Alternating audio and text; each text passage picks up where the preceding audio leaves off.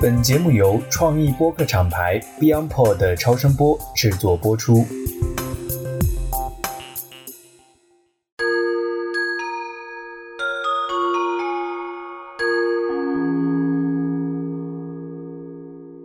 大家好，我是直立行走的锤总。我们的周易讲到了第十期，之前的一期呢，刚刚讲过天雷无望、天雷滚滚的这样的一个状态。那么接下来呢，我们讲的是跟天雷无妄组成 CP 的一对卦，就是山天大序。这个山天大序的序字啊，非常的有讲究。它其实啊，就是我们常用的一个多音字，就是畜牧业的畜，也是这个家畜的畜，牲畜的畜。很多的常规解释呢，把这个序啊，就直接的解释为说，因为它通假字通这个带一个草字头的这个储蓄的蓄，所以呢，就说山天大序最主要的意思呢，就是储备自己的实力，然后去得以发展，主要体现的是一个关于收藏储蓄的意思。其实啊，按照我这个人一贯的喜好啊，我说这个字儿是不能随便换的。这个山天大畜之所以用了这个牲畜的畜，或者说畜牧业的畜啊，其实是大有含义的。因为加了草字头之后啊，它就只代表积累储藏这样的一个含义了。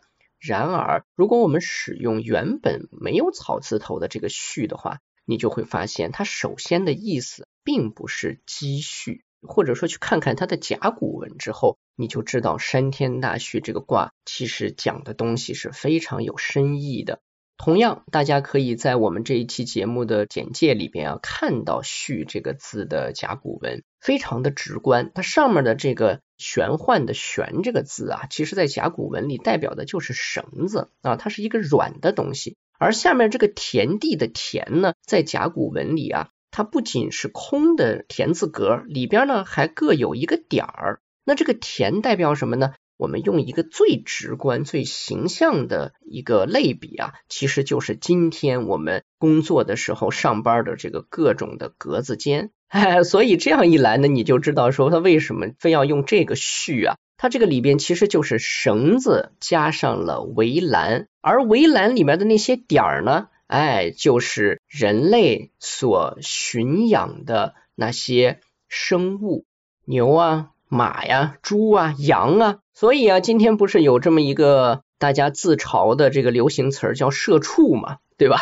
哎，这个字儿啊，跟我们今天聊山天大序实在是太匹配了啊！社畜，哎，可不就是在软性的、硬性的各种规章制度、各种管控的手段方式之下存活着的吗？所以这样一解释呢，你就会发现，这个序啊，它其实所代表的是管理和养成的一种哲学，甚至我可以说，它是关于管理和养成的艺术。绳子加上围栏，有软有硬。如果我们在听的这个听友们啊，有一定的这种管理的经验，带领团队啊或者管公司的这样的经验的话，你就知道对自己可用资源的啊，不管是人的资源、钱的资源、机会的资源的这些把握、控制和培养体系中的一种。管理的规则设计，对于你是否能够有效的完成这样的一个序，都是极其重要的。所以啊，这个山天大序，它首先谈的呀，就是关于人生中制约、驯服、养育的这样的一件事儿。制约、限制这件事情啊，它只是一个手段。设定规则的目的啊，其实是为了发展。如果呢，设定了合适的。好的规则，它能够让资源和精力啊得到聚焦。像我之前看书里边了解到，在唐朝的时候啊，为什么这个诗文它有一个逐步的这个所谓成熟发展的过程呢？这其实就跟政府选拔人才的逻辑和他的一个偏好有关。那你为什么在宋代的时候武将？大家能想到宋代知名的武将吗？除了到了北宋的末期，南宋的时候涌现了一些武将，那是因为已经国破家亡了。而在北宋的阶段的时候，大家主要熟知的啊，都是类似像唐宋八大家中的这个一些主要人物，包括说一些大文人。那这就是跟国家对于人才能力的一种偏重，它的选择标准和一种管理规则有直接的关系。这个山天大序这个卦呀，既然谈到了限制跟发展，谈到了管理控制的一种手段，它就一定会涉及到另外一个很重要的维度，也就是所谓育人之术啊，就是管人的方式手段。所以，对于一个群体和个人来说，其实面对的情况啊都是一样的，教育的选拔方式。人才的选拔方式，能力的选拔方式，这就好像你一个人把自己的时间精力主要花费在哪些维度上去发展自己，包括财富的分配方式，在一个社会里，什么样的人应该多赚钱，应该获得大家的尊重，什么样的人呢，或者什么样的职业，他应该相对来说盈利空间或者获利规模应该更少一些。包括说，把有限的资源应该投向哪样的一些领域，这其实于国于人都是一个道理。所以啊，这个制约、驯服、培养、发展这三者之间啊，是存在一个重要的辩证平衡关系的。从国家到企业到家庭，其实每天所做的一个最核心的事儿是什么呢？就是养人、育人。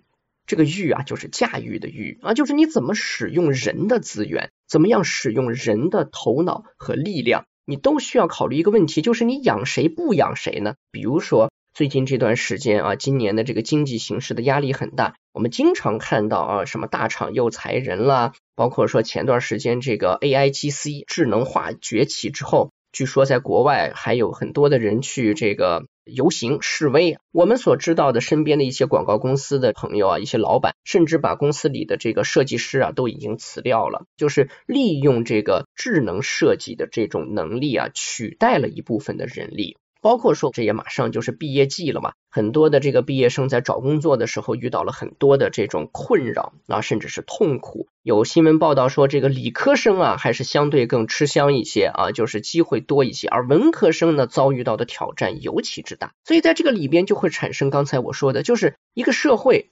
一个国家、一个企业，你养谁不养谁？在资源有限的时候，你怎么做取舍？即便今天这个咬牙切齿的狠下一条心，准备要裁员，裁谁不裁谁呢？裁什么样的部门呢？哪些部门应该多留人？哪些部门通通不要呢？所以啊，这个山天大序啊，其实就在谈这样一个问题：你所做的决定。啊，你所用的这个软的和硬的这些手段养成的这些手中的可用的有生力量和资源，它其实都是你对接下来进行发展的一种选择和判断。好，我们说完了“序”这个字儿啊，那我们就来看看这个卦吧。这个卦的一个卦象啊，其实很好啊。我之所以说它很好呢，就是因为它里面出现了山。我在之前的周易的节目中，曾经没有任何掩饰的表达了我自己对这个艮卦的一个喜爱，因为我始终觉得，就是在人生的这个成功路上啊，能够急速狂奔的是牛人，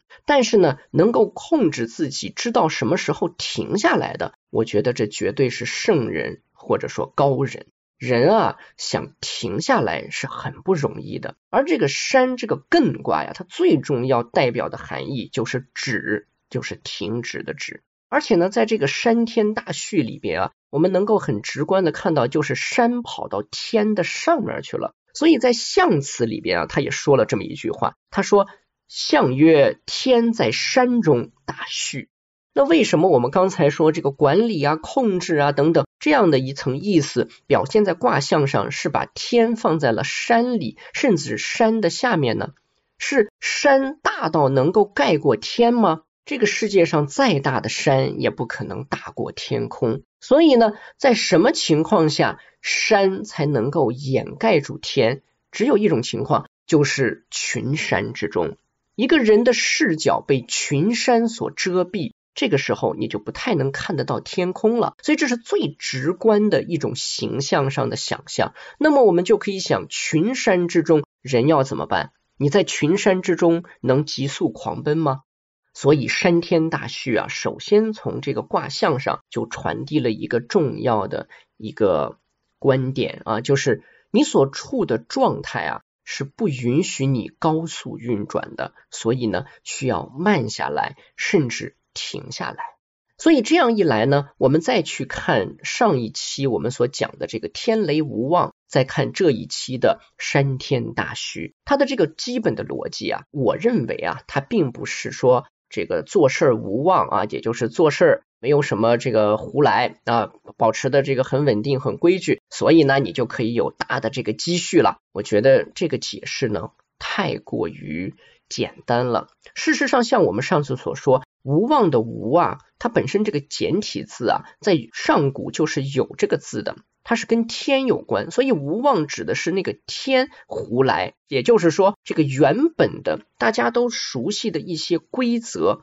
一个社会运转的逻辑产生了本质性的一种动摇和变化，那么接下来才是山天大序，也就是说，在这种情况下，人首先应该做的是什么呢？是慢下来。别打算用急速狂奔的方式把那个无望甩掉，你是甩不掉的。所以呢，越是无望的情况，越需要用软性的、硬性的、新的管理、控制和养成发展的规则来审视和建立我们的社会。回到这个卦象，群山之中，天空啊不容易被看到，这是它的最表象的一层意思。第二层意思呢，则是在于。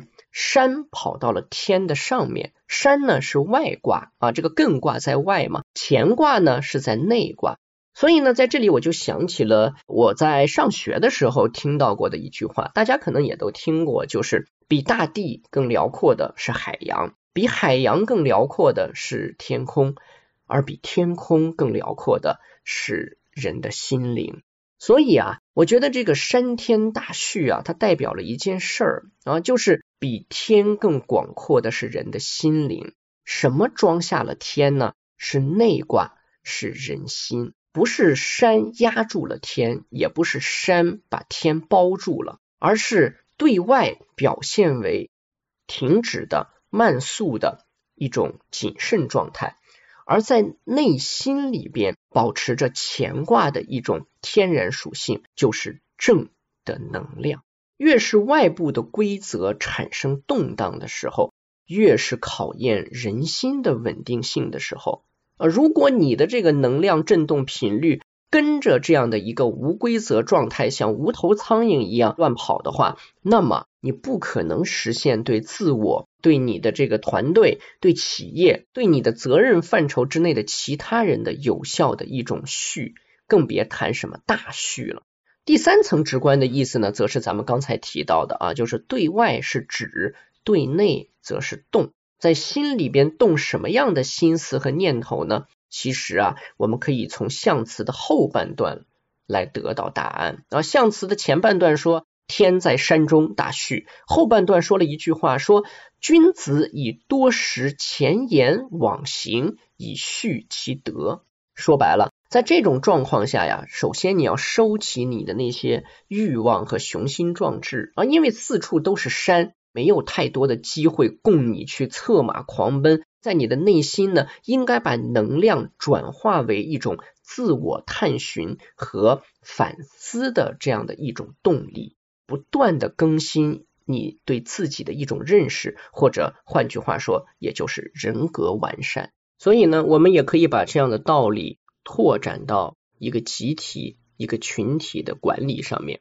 越是外部的环境存在诸多的困难的时候，越是修炼内功的时候。举个简单的例子，有些企业说：“哎呀，我发现我的这个业务啊，现在不太好做，是吧？我好像也不需要一个五百人的团队。算了算账呢，我可能把它减到三百人啊就合适了。留下的三百人是为什么而留？这三百人是你接下来能够重新去有效发展、去积蓄力量的那个关键性的资源吗？”留下的三百人应该具备什么样的能力特长呢？这三百人所重新构成的一种部门的组织方式，是否更利于你接下来提高你的效率，或者说达成发展的目的呢？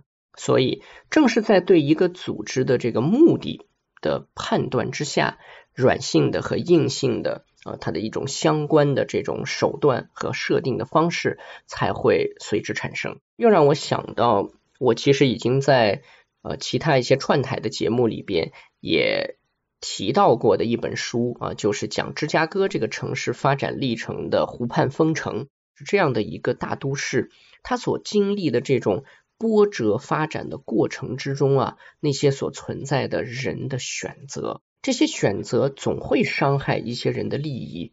总会把一些人处在困难和痛苦之中，所以它必然会带来不同的势力之间的一种对抗。今天我们所处的时代，像芝加哥在一百多年前所经历的那些东西啊，对我们其实是有挺大的一种借鉴意义的。因为你首先就能够感受到，随着类似像 AIGC 这样的一些技术的出现，随着各个国家发展阶段的不同所造成的这样的一种冲突的状态，其实对抗性啊会变成接下来相当长一段时间里边我们必须去面对的一个常态性的问题。山天大旭这个卦呀，它首先就是试图告诉你啊，在你遇到群山阻碍的时候，其实也恰恰是你应该去停下来，把你内在的一种。面对困难，或者说是去面对一些对抗性所可以动用的力量，去进行一种盘点、一种回顾，并且去理清接下来的一种养成思路。好，那我们接下来呢，可以看看这个卦辞啊，卦辞呢很简单，叫做立贞不加时，即立设大川。这个里边最有意思的，首先呢，来说说这个不加食，不加食啊，就是不在家吃饭啊，这是一个很有意思、很家常的这么一句话。立真啊，那当然就不用说了啊，就是要保持一种坚贞的啊这种正的一种状态啊，就是你的心不要偏移，不要去参与到这种混杂中去啊，坚定自己的三观。然后这个不加食呢就很有意思，首先第一层含义是什么呢？不吃自己家的饭，那吃什么？吃公家的饭。所以这个意思就是在外边食君禄啊，也就是这个帮老板打工，吃老板的饭。这里边啊，我觉得对刚毕业的学生啊，找工作可能会带来一个 挺好的提示啊。公饭不是随便吃的啊。现在不是很多同学也跑去考公务员嘛，是吧？这是真正的吃公饭。吃公饭有一件事特别重要啊，就是要有公心。吃公饭如果是抱着私心去吃啊，很容易消化不良，容易给自己带来麻烦，耽误前途。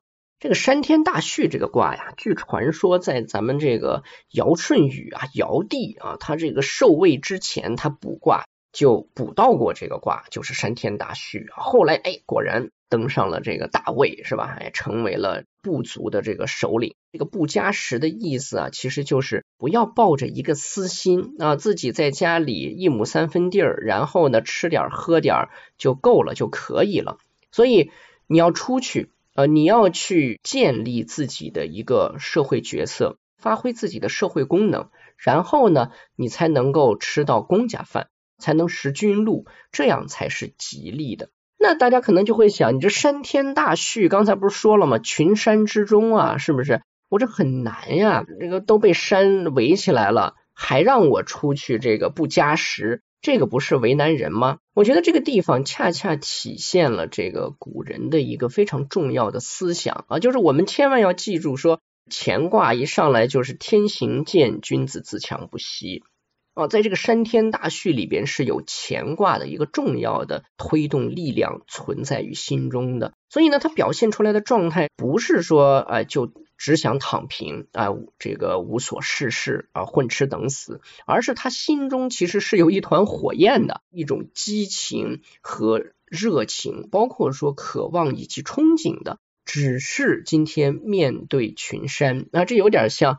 拔剑四顾心茫然这种状态，所以呢，山天大旭告诉你说，第一，在内心里边啊，这个心茫然很正常啊，但是呢，这也恰恰是你去追寻自己内心那个真实声音的一个好的机会。第二呢，就是不要停下对外的脚步，他只是说让你慢一点啊，只是停下来思考。但没有说你就从此不再出门了，反而呢，在卦辞里边非常直接的说不加时。你怎么样让社会或者说让群山之中存在一个你可得到的机会呢？就是要抱有公心，要去思考自己对于社会可以带来的一种价值的付出是什么。可能心态要放得更平，但至少在自己面对生活的态度上，应该仍然保持积极啊！而且啊，这个卦本身也意味着，如果你向外走，机会是一定会到来的。所以呢，他也提到这个立涉大川，这恰恰就是说，你可以主动的去迎接风浪。所以啊，还是那句话，千万不要把私心放在第一位。啊，如果总是以自己希望得到什么去考虑的话，恐怕在这个群山环绕的艰难状态下，想得到机会是蛮难的啊。但是呢，如果抱有一个公心，去看看自己身边有哪些是自己能够出得上力的一些机会，说不定啊，你的那个可以立涉大川的那条路啊，就藏在里边。同时呢，立涉大川这件事啊。也表达了这个大序的序啊，它序的是什么？养成的是什么呢？为什么非要用大川啊，用这样的一个大的河流来做比喻呢？之所以能称为大序，你所序的就是丰富的经历、处理人生事物的手段以及你自己的三观，这是能够为未来带来持续原动力的这个真正的财富所在。那我们接下来啊。我想重点的来讲一讲这个山天大序这个卦的初爻啊，就是初九爻，我觉得非常的特别。它的这个爻辞啊，只有四个字儿啊，初九是有利利矣，有利是哪个利呢？就是厉害的利啊，一出现这个字儿，你就知道啊，有问题，有风险啊，有危险。利矣是这个。呃，利益的利啊，就是做什么事有好处呢？利益哪个已啊？已经的已，然后向此解释了一下，说这个有利利矣，不犯灾也。他的意思是说，当你到这一爻的时候啊，他的意思就是。别往前走了啊，有风险，有危险了，要面对人生的坑了。最好的办法就是已已经的已。那么很多的时候呢，大家把这个已啊都解释为停下来，不要再往前走了，会掉坑里啊。所以停下来，你就不犯灾了。其实啊，这个已字啊大有来头啊。这个中国的汉字，它的渊源里边就藏着它的那个真正的含义。大家会发现有三个字儿特别像，我估计大家以前在小学学汉字的时候，这三个字儿啊是很容易写错的。呃，一个呢是自己的己，一个是已经的已，还有一个呢是把这个竖弯钩的这个上面这个头啊，直接啊跟那个横折去连起来，就是巳啊，也就是我们说的十二生肖寅虎卯兔辰龙巳蛇的这个巳。这三个汉字啊，你看非常的像，它就是这个竖弯钩的那个头啊，它出的程度不同。自己的己呢不出头，已经的已呢出了一半，而这个巳呢则是出到顶了。从汉字的渊源来说呀，自己的己和已经的已啊，其实都是来自于这个巳，而巳这个字啊。它在上古的这个甲骨文里啊，一种解释呢，它代表着一种出生的生命啊，一种胎儿这样的一个扭曲蜷缩的这么一个状态。而更加直接的一个含义啊，其实就是从十二地支的这个四蛇来产生的。四代表的是什么？是蛇进出，进就是尽情的进啊，就是完全出来了。什么意思啊？这个四代表的。就是我们现在所处的这个月份，我们今天正好处的是一个节气，就是这个芒种。芒种啊，正好是这个四月跟五月啊，这个四跟五啊，这个谐音太难讲，那不不是这个数字的四和五，它就是这个四蛇五马，哎，就是十二地支里边的这两个月，它的一个交界点，正好在今天啊，是这个四月。交班啊，换成五月了。而这个四月，很显然它所代表的季节啊，就是初夏。为什么在十二生肖里边，它会专门选蛇来代表这个巳？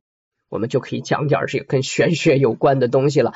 子丑寅卯辰巳午未申酉戌亥啊，我们如果把这十二地支啊，按照一三五七九十一和二四六八十十二啊这样的单双数去给它站成两排的话呢？单数这边我们称它为阳支啊，就是它是代表着阳的这支队伍啊，这个地支。然后呢，二四六八是双数的都是阴。那么四蛇的这个四啊，它其实是第六位，那它就是阴呀。然而，呃，在这个我们这个命理学里边，地支里边是藏有天干的。四这个地支它里边藏的天干啊，全都是阳性的天干。所以呢，我们就说这个四这个地支啊，它其实非常的特殊，它是外阴内阳。哎，你别看它站在那个代表着阴性的那个队伍里，其实啊，它的内心全都是阳性的。所以呢，这个四它代表着一个关键点，就是在这个季节，在时间发展到这个阶段的时候，是变化多端的。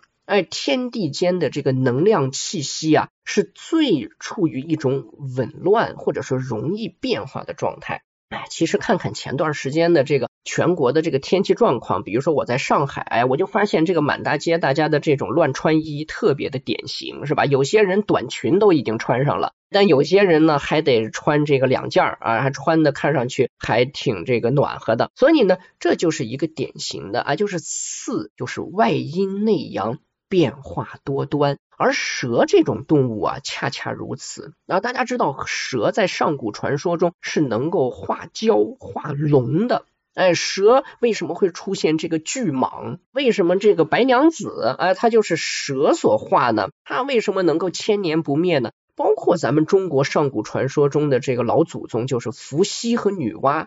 啊，你去看它都是人头蛇身的，而且有一个特别著名的，这也是在一些西汉墓中的一些帛画，包括说在新疆吐鲁番地区出土的文物上面都有这个双螺旋的，那就跟 DNA 的这个双螺旋结构一样的这个画啊，就是伏羲跟女娲，然后呢就是两条蛇它盘在一起，人头蛇身，所以蛇这个东西啊，其实它代表的是一种变化多端的能量。我们回到这个阴和阳的这种状态来说呢，哎，也是代表着说这个阳它增长的过程已经充分完成了。接下来咱们今天这个节气开始的这个五月，你会发现下一个节气是什么？就是夏至了。夏至啊，就是太阳对咱们这个北半球照射时间最长的情况。那么再接下来，太阳的这个照射时长就要开始回头了，哎，慢慢开始缩短了。阳气啊，开始走向一个减缩的这种状态，而阴的力量啊，也就是这种吸纳收藏的力量，开始越来越强。哎，所以到了这个午的时候啊，就是所谓一阴生，阴的力量开始慢慢的积蓄了。但是在我们人的感受上来说，说我的天呐，农历的五月、六月，这才正是真正开始酷暑炎热的时候。那你如果去看一些中医养生方面的东西呢，哎，很多的医生都会告诉你说，越是酷暑的时候，千万不要吃凉的东西，会伤阴啊。就是因为五月的时候已经一阴生了。所以啊，我们说了这么多，就是首先要说这个四这个问题，变化多端，它代表的是一个临界点，这很重要。四它就是蛇尽出啊，完全的达成了这个结果了啊，阳气完全出来了，所以一个过程呢圆满结束了。咱这个四蛇的四，这个上面的这个竖弯钩。你可以把它当成是这个蓄力的这个能量槽，是吧？哎，自己的己，哎，这个力量还没出来，所以蛇未出，已经的已呢，哎，出了一半儿，哎，到了巳那里完全出来了啊，大功告成。哎，问题就在这儿，出了一半儿又出不完，卡在半道上了。哎，所以呢，乙的意思就是出而未尽出，这个意思啊，就是你当前所处的状态啊，是还没看到结果呢，但是啊。已经很难达成这个目标了，在中间不停也得停了。同时呢，我们也知道这个已经的已啊，它代表的就是过去的这个所谓历程，对吧？已经嘛，经历过的事儿，所以它代表的是历程。那么，所以它一定也就引申一个很重要的意思，就是回顾啊，往回看。所以。这样一来啊，我们去看这个利益指的是什么？它指的不仅仅是单纯的就停下来，人哪有那么容易停下来？我们谁还没点自己的追求呢？对吧？哎，我想这个买套大房子，哎，我想让孩子进好学校，哎，我这次这个投下了这么多钱，我希望我的这个工作室能够顺利的开始，哎，结果呢，事情到了一半，看不到那个原来想象的憧憬的结果了，你得停了。这个时候谁甘心会愿意停呢？事情逼着你停，你可能不得不停，但是这个心呢是很难停得下来的。人怎么样才算真的停下来了呢？在我看来，一个靠的就是回顾，减慢你的速度，去回顾自己的历程啊，让自己能够先平静下来。第二件事情靠的是什么？关键就是放下。这件事很像什么呢？很像，我不知道有没有喜欢看赛车的朋友啊，就是。这个车在入弯的时候，特别你看一些像 F 一大奖赛啊，还有这个多年前的这个有名的动漫，包括也拍成了电影，就是这个头文字 D，对吧？这个 D 是什么意思啊？就是 drift 啊，就是这样的一个英文单词的这个叫甩尾啊，是吧？就是哎，到了这个急转弯的地方啊，尽量在保持速度和调转方向这两者之间找到一个平衡点啊，这就叫 drift。哎，所以你要么就停下来，慢慢的转过去啊，那这样的话呢，牺牲了你的这个成绩；要么呢，你就玩命，对吧？冲过去，但是呢，很有可能就失控，冲出赛道，那你就彻底没机会了。所以呢，当你前面是山的时候，大家会发现啊，不管是车走山路要翻山，还是人要爬山，其实走的呀都是绕弯的路，对吗？哎，人上山。登山最省力的方式是什么？是 S 型路线，对吧？牺牲了距离上的付出，但是呢，节省了体力。而汽车啊，上高山走的什么？都是盘山道啊，是一圈一圈绕上去的。我为什么刚才举头文字 D 的这个例子？包括说这个 F 一，你看这些很牛掰的车手啊。最重要、很讲究的是什么？就是走线，对吧？进弯之前就开始走线。很多车手的这些讲解，他就说这个入弯之前，其实为什么要熟悉的去阅读，包括说去练习这个赛道啊？关键的地方就是你一定要记住有哪些地方是连续弯。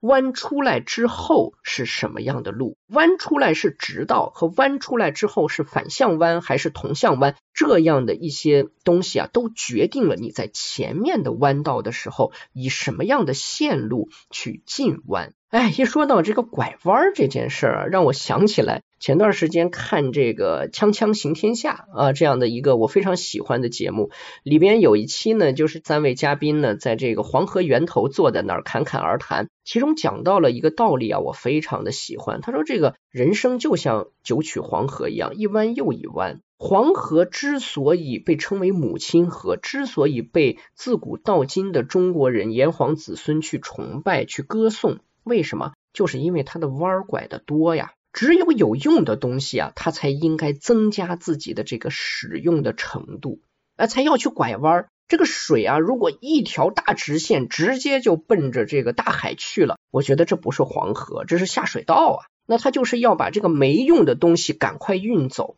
但是有用的东西啊，它只有增加自己的这个过程。它才能够福泽更多的两岸的人和生命。说到这儿啊，我就想说这个咱们说的这个乙啊、巳啊，你发现这个汉字本身还有包括蛇，它的形态就是一个弯弯曲曲的。你见过直着走的蛇吗？那还是蛇吗？想想有点恐怖，这是僵尸蛇吧？一个直棍在那往前走。蛇它也是对吧？不断的在走曲线，所以呢，其实这个山天大序的这个第一爻啊，他说立乙，它其实就是说啊，我们需要对今天这个人容易走弯路这样的一个事实啊，应该摆正自己的心态。咱们刚才说吃公饭，你要抱有公心，对吧？所以放下私己的这个目的。去看社会的需要，去看身边的需要，你一定能找到自己的用武之地。因此呢，我说人呢，他如果能活得像黄河一样，他看的其实不是你走的路线，看的是流域。你看这天下长河，世界上的这些有名的大江大河，一说起来，我们都是说它的流域，它为什么能够绵延几千里，对吧？它不是靠大直线，恰恰靠的是。弯曲回转，所以啊，我觉得这个很有意思。奔流到海嘛，是吧？江河都要奔流入海，入海呢是宿命，东流入海，这是最终的归宿，就跟人最终要死去是一样的，是宿命。但是呢，造福他人，拓展自己的流域，这恐怕是我们可以去主动选择的使命。哎，说到这儿呢，可能有些听友就在心里想，锤总太能 PUA 了，是吧？这个从一开始山天大序就是软的硬的，然后在这儿管理社畜，是吧？这阵儿说的这些东西，净给我们灌这个迷魂汤，让我们去这个选择付出啊，让我们放下私利啊。呃，哪是说放下就放下的？每个人面对的情况不一样，很多事儿哪是想放下就放下？我也想放下，可我放不下呀。我觉得这话说的的确没错，包括对我自己也是如此。所以人老说嘛，说懂了那么多道理，照样活不好，那是因为啊自己没有给自己设定规矩。序这个字啊，对我们自己有最大启发的地方，就是你对自我管理的时候所采用的软的和硬的手段是哪些？你有没有有一个基本的自律去遵循自己给自己设定的规则呢？比如说。我来说说我自己的一个亲身的一个体会，就是怎么做到放下呢？这其实恰恰是不久之前我跟这个石大师两个人聊这个玄学、聊命理的时候，刚刚讲完的一期，我觉得就是呼吸。中国人有句老话嘛，人活一口气。哎，你看咱们刚才讲这个自己的己、已经的已和四蛇的四，什么是自己？就是那口气，就是你此时此刻喘的这口气，这口气喘的对。那你就有自己，那你就能感受到自己。这口气喘的不对，或者这口气没了，那这世上还哪来的自己呢？所以人呢，他能够放下的关键就在于你能不能找回自己的那口喘的顺的气儿。哎，我这就想起我以前啊，就是在上学的时候，那时候也是爱乱七八糟看书。然后呢，看这个道教啊，然后这些这个修身养性的书里面说，这打坐啊，你得这个眼观鼻，鼻观心。这眼观鼻，我这明白，就是眼睛看鼻子嘛，是吧？我能看见个鼻子尖儿啊，那就是哎，让自己的心收拢下来。这鼻观心是啥意思啊？是鼻孔对准心脏吗？那我心脏靠左边是要歪一点吗？就刚开始人很茫然啊，那时候还比较小的年纪，在那瞎琢磨，就搞不清楚。后来呀，就突然有一次，也是在看这个汉字啊，这些研究这些东西的时候，我突然一下明白了是什么意思。什么叫鼻观心？鼻观心啊，就是一个汉字，哪个字啊？就是休息的息字，哎，上面一个自己的字，下面一个心，这就是鼻观心。我凭什么这么说啊？这个自己的字这个字儿啊，在这个上古的文字里边，代表的就是鼻子。你看我们这个人啊，一指指别人指自己，他都是首先指鼻子。你见过指耳朵指眼睛的吗？对吧？他都是往这个中心指，哎，就是指鼻子。所以呢，这个自己的字啊，它跟这个鼻子的这个含义啊，其实是相通的。所以呢，鼻观心，上面是一个自己的字，下面一个心，这就是息。息是什么？息代表的就是呼吸状态，而且啊。休息啊，用这个字用的最多。我们以为这个休息就是停下来，这个息啊，首先我认为它就是休养生息的这个息的含义，它其实是生成，一是在停止的状态下产生了新的东西。那这跟呼吸有什么关系呢？大家如果有意识的练习过特定的呼吸方式的话，包括说练习一些打坐啊等等瑜伽呀之类的话。你就会发现啊，有没有经历过这样的一个现象啊？这个现象啊，是我自己啊亲身去能够体会和经历的，就是当你的这个呼吸状态很好的时候啊，你的这一口气慢慢的呼出去之后啊，你的呼吸是可以停止的，或者说呢，它会变成一种极其微弱的、几乎感受不到的一种微呼吸。就是非常的轻微，几乎就像停止一样。而这种停止啊，它不是那种你把气憋住了，刻意的不呼吸啊。它最大的这种区别就是，你如果刻意的憋气的话，你的心跳是会加速的。而这种非常平静的这种状态啊，心跳只会变得更慢。就是在这种很平静的状态下，它能够持续到几秒、十几秒，甚至有的时候达到大概半分钟左右的这种状态。那在这种状态下呢，你会发现有几个典型的感受，一个呢就是全身的肌肉啊会非常放松，而且身体好像变轻了。大家如果能够在每天睡觉的时候啊去做一些有意识的这种呼吸，比如说之前节目中我推荐过一本书叫《呼吸的力量》，它里边讲到过像三角呼吸法、四角呼吸法。还有呢一些其他，比如说吸五秒，然后呢呼十秒这样的一些这种节奏调整的方式。如果呢你去做练习啊，你会发现啊，马上带来的一种情况就是，比如说打哈欠，包括说流眼泪，随之而来的呢就是首先肩膀会放下，会放松，然后人呢开始进入到一种松弛平缓的状态里。所以啊，咱们这个山天大序的第一爻啊，我为什么花了这么长的一个时间在讲它？我觉得咱们从这个已经的已讲到了四啊，然后说有利利以不犯灾。那么以是什么意思啊？就是放下，而放下呢，就在于最简单的修炼。放下的方式就是先把这口气能够放下来。前段时间呢，我去了一个以前从来没去过的城市，但是向往很久了，就是泉州。然后呢，那两天天儿也比较热，我们就去吃这个泉州很有名的一种甜品，叫四果汤。不知道我的听友里有没有来自泉州的朋友？我首先得说，我非常喜欢泉州。第一次去我就很爱这个城市，就是因为我觉得它给人一种正常的节奏。在我看来吧，就是它有一种从容的节奏感，而且呢，这个城市有各种各样的这种宗教的交融的感觉。我总觉得人的心中如果有一定的信仰的话，是坏不到哪儿去的。所以呢，这个城市给我留下特别好的印象。结果呢，那天也是在泉州一个挺有名的连锁，就去喝这个四果汤。它其实是一种水果啊、芋泥啊，然后一些可以去组合搭配的一种甜品。然后那天晚上在喝这碗甜品的时候呢，我就看到这个碗边上呀印着八个字。哎呀，这八个字啊，我今天也想送给大家。就是在看到那八个字的那一刻，我突然一下找回了自己的那口气，我就一下子觉得我的呼吸舒缓下来了。这八个字叫做“人生海海，欢喜就好”。海呢，就是大海的海；人生呢，就像一浪接一浪的海。我们不知道是浪中的一滴水。还是浪边被水所塑造的一块礁石。人生有的时候看上去可以由自己选择，但更多的时候似乎是在冥冥中跟着一种既定的路线向前走。很多的时候啊，我们走的都是刚才所说的弯路，但重要的是你在走弯路的时候有没有放下自己。人生海海，欢喜就好。什么是欢喜啊？什么是心生欢喜呢？泉州啊，与一位佛家的大法师啊颇有渊源，就是大家都知道的弘一法师。俗家的名字呢，就是如雷贯耳的李叔同。他写下了“长亭外，古道边”这样的名句，同时呢，在他圆寂的时候啊，写下了四个字：悲心交集。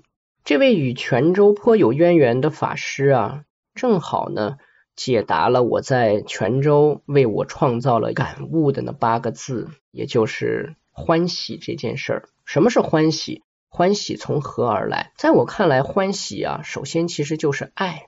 我们上次在跟石大师的这个聊天中啊，也讲到过，就是调整呼吸呀、打坐呀，不管什么也好，你的心中的状态是什么呢？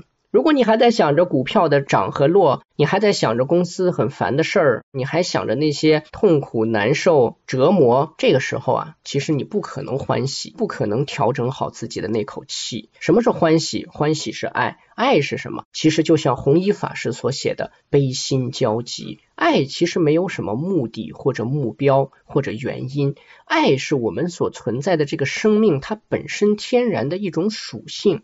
所以呢，爱自己、爱他人、爱生活，这是人生最基本的那个生命属性。而爱的本色是什么呢？凭什么能够产生欢喜、产生爱呢？是靠道德意识吗？说哦，我要爱他们，我要爱这个世界，是靠这个吗？不是，其实靠的是悲心。所以也就是弘一法师所写的“悲心交集”，心是欣喜，是欢喜，而悲是心的底色。所以，我们每个人对自己有基本的慈悲之心吗？所谓的什么大爱，不是说动不动就去捐款啊等等啊，当然做这些都是好事，都是善事。但我想说的是，最重要的、最基本的一个人真正的大爱是什么？就是爱你自己。一个人连自己都不爱，怎么去爱别人、爱生活？但是我们今天实际所看到的情况，我们所处的状态是什么呢？其实是一种典型的对自己，我把它叫做一种刑罚的这种生活方式。就以我的观察、我的体会来说啊，我们自己给自己上刑啊，有两种最典型的方式。第一种就是关于睡眠，你看现在的很多人都有这个睡眠问题。各种高科技的枕头啊、床垫啊、人体工学的东西啊，哇，层出不穷，而且卖的都特别贵。但是你有没有发现，这些东西啊都不能解决你的睡眠问题？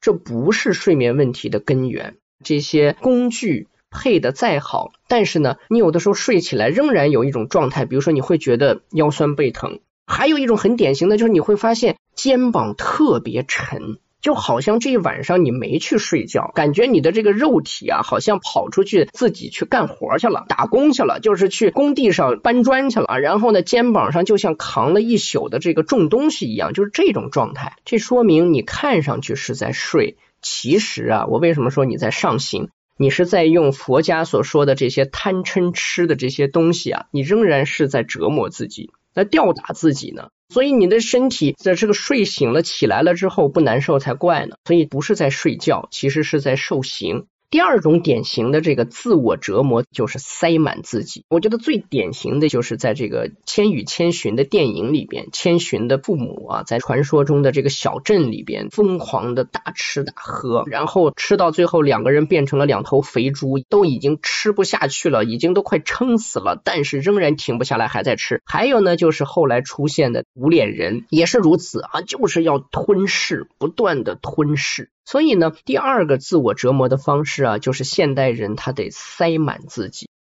用食物塞满，用欲望塞满。用忙碌塞满，用信息塞满，不停的塞，有一时一刻停下来，这阵空了，这阵没东西来塞自己了，他就开始慌了，就找不到自己在哪了，就好像这个不往里面塞东西，不做这个酒囊饭袋，这个信息载体的这个容器，好像自己就无处可存在了，没有存在感了。所以我刚才为什么说这个自己的字，它是鼻子，是气息？什么是自己？关键是把那口气喘好。你这不停的往里塞，你还指望能喘得好气吗？这口气呀，它就像是这个山天大序的序字里边上面的那个玄，它代表的就是那个软性的线，哎，就是这一口气吊着你的这个生命，吊着你的这点灵气。而身体啊，就是下面的那个田，它就是你的那个肉体的那个框架，那个硬的东西。一个人呢，在这个世界上能够做的事儿，首先。人不能突破自己身体给你带来的这个硬框架上面的一个限定，还有一个呢，就是这口气，这就是那根线，这根线这个绳子用的好不好，就决定了你对你自己生命的管理怎么样。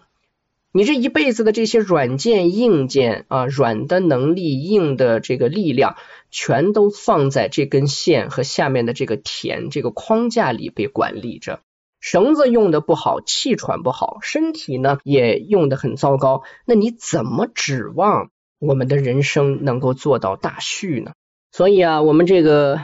直立行走之前也刚刚讲过，大家也知道，我现在开了新的节目，喝一杯 喝酒。那我们讲了一期这个禁酒令，禁酒令当时为什么工人去酗酒，就是因为啊，在工业革命产生这种工人新的这种阶层和这种功能人群之后，这些人他是无所适从的啊，他得跟着机器跑，这个时候他对人生自己存在的那个价值啊，就产生了模糊感了。那他就得来填补自己的这种空虚和乏累，所以要去酗酒。大家也在我们的节目中老听到，包括我跟石大师聊的时候讲到过这个酒火大运。接下来啊，新的科技的发展，人类的文明进入新的规则时代，每个人都一定会被放在新的社会功能角色下被审视和衡量。这个时候最重要的，我觉得就是山天大序告诉我们的，啊，就是先别在外面去找那些快速发展机会，首先是人要找到你自己新的所谓自我相处的方式。好，接下来呢，我们就说说这个九二爻。九二爻啊，是鱼托福，不是去考托福啊，鱼啊就是所谓有一个词叫金鱼，金色的车啊，鱼就是古代的这个车，然后呢。托其实是在原文里写成说话的说，它通这个脱落的脱，扶呢就是车扶啊，就是这个连接车体和轮子的这个构件啊，所以呢，鱼托扶是什么意思呢？就是车子跟轮子直接脱开了，这是啥意思啊？就是到了九二爻这里啊，直接就是强行让你停下来了。那车子跟轮子都分家了，你还不停下来？轮子掉了，车废了。哎，不想停也得停，所以这是什么造成的呢？就我们刚刚不是讲到弯道吗？你看，我就这个在里边埋了这个伏笔。车是怎么坏的？车是怎么出现这个问题的？你肯定是弯道超车呀，是吧？你在弯道在有这种高风险操作的情况下，你还是要保持速度，你还是想这个争人先，哎，所以呢，突破了这个力量承受的极限。啊，车子报废了，但是呢，停下来也有好处。九二爻啊，这个鱼托福之后啊，没有说急，也没有说不急，什么都没有，就这仨字儿。但是象辞里边说，鱼托福中无有也，哎，就是如果你居中，心态保持在一种中和的这样的一个状态下的话，无尤，尤就是尤其的尤，它代表的是一些反常的、特殊的状态。在这种情况下，保持一个心态的一个居中。不会变态啊，不不会出现那些反常的情况啊，尤者异也嘛啊，就是这个特异性的东西。那么车子跑不了了，停下来干嘛呢？哎，正好反思反思问题，为什么车厢会脱落呢？那肯定是这个地方原本它的部件就存在一些问题啊，或者就是在弯道加速的时候，你的技术还是不过关呀。所以我们说这个人生的弯道啊，它是一个必然。对于明智的人来说啊，如果你真的能喘好那口气，好好反思回顾的话，你会发现，越是弯道，越能暴露自己生活中的问题。所以呢，问题呢不怕显露出来，就怕藏着你不知道。哎，所以弯道啊，其实是对人有积极好的一面的这样的一个东西。那但就要看你的心态了。然后呢，就是九三爻，九三爻已经到内卦的这个最高一爻了，所以呢，也处在一种相对有风险的地方。那九三爻讲的是叫做两马逐，立坚贞，日闲于位，利有攸往。哎，听上去挺好，什么意思呢？两马逐，哎，就是训练马匹啊，立坚贞。就这种情况下呢，训练是很艰苦的。内卦的能量已经发展到一定的程度了，但是这个时候还是要坚贞，那就是苦日子还没过完呢，还是要保持一个正啊，一个这个坚守的心态。日闲于位，闲呀是这个空闲的闲。通假字是通这个娴熟的娴，那所以就是让这个驾车的这个技术，驾车的人啊要娴熟起来。那刚才不是车坏了吗？对不对？哎，所以把马练练好，把工具整修好，然后呢把技术练练好，接下来呢就利有攸往了，哎，就要出门了，就可以往前跑了。然后呢到六四爻，这已经进入艮卦，就是这个外卦了啊。这个六四爻呢讲的是叫做铜牛之故，元吉。哎，挺好，有吉利的吉出现了。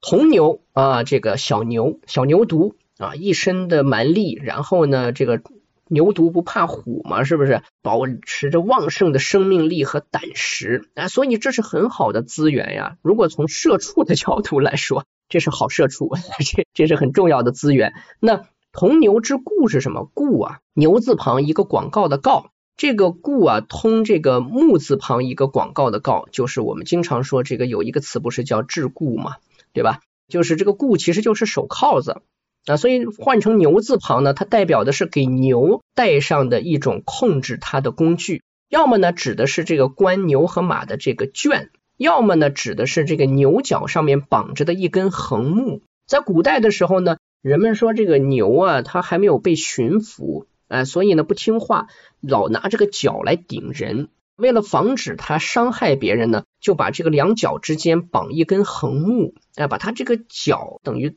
安装了一个保护罩。这样一来呢，就把它约束起来了。而这个小牛呢，它老用这个绑着横木的牛角，用起来也不太舒服呀，慢慢也就不顶人了。哎，所以这就是咱们刚才说的山天大畜，它讲的是一个育人之道，讲的是管理和养成的这个道理。而很多人呢，也把这一爻呢解释为说，跟我们养小孩一样，孩子天生啊烂漫，然后呢充满了想象力和生命力，跟这个小牛犊一样。那这种时候管理他的方式是什么呢？不是把他的牛角给他早早的切掉，啊，因为它的牛角是很宝贵的，它的这一份这个冲击力，它的这份生命力是它最可贵的东西。但是呢，要防止它拿这个东西啊去伤人，所以需要养成的是他的习惯。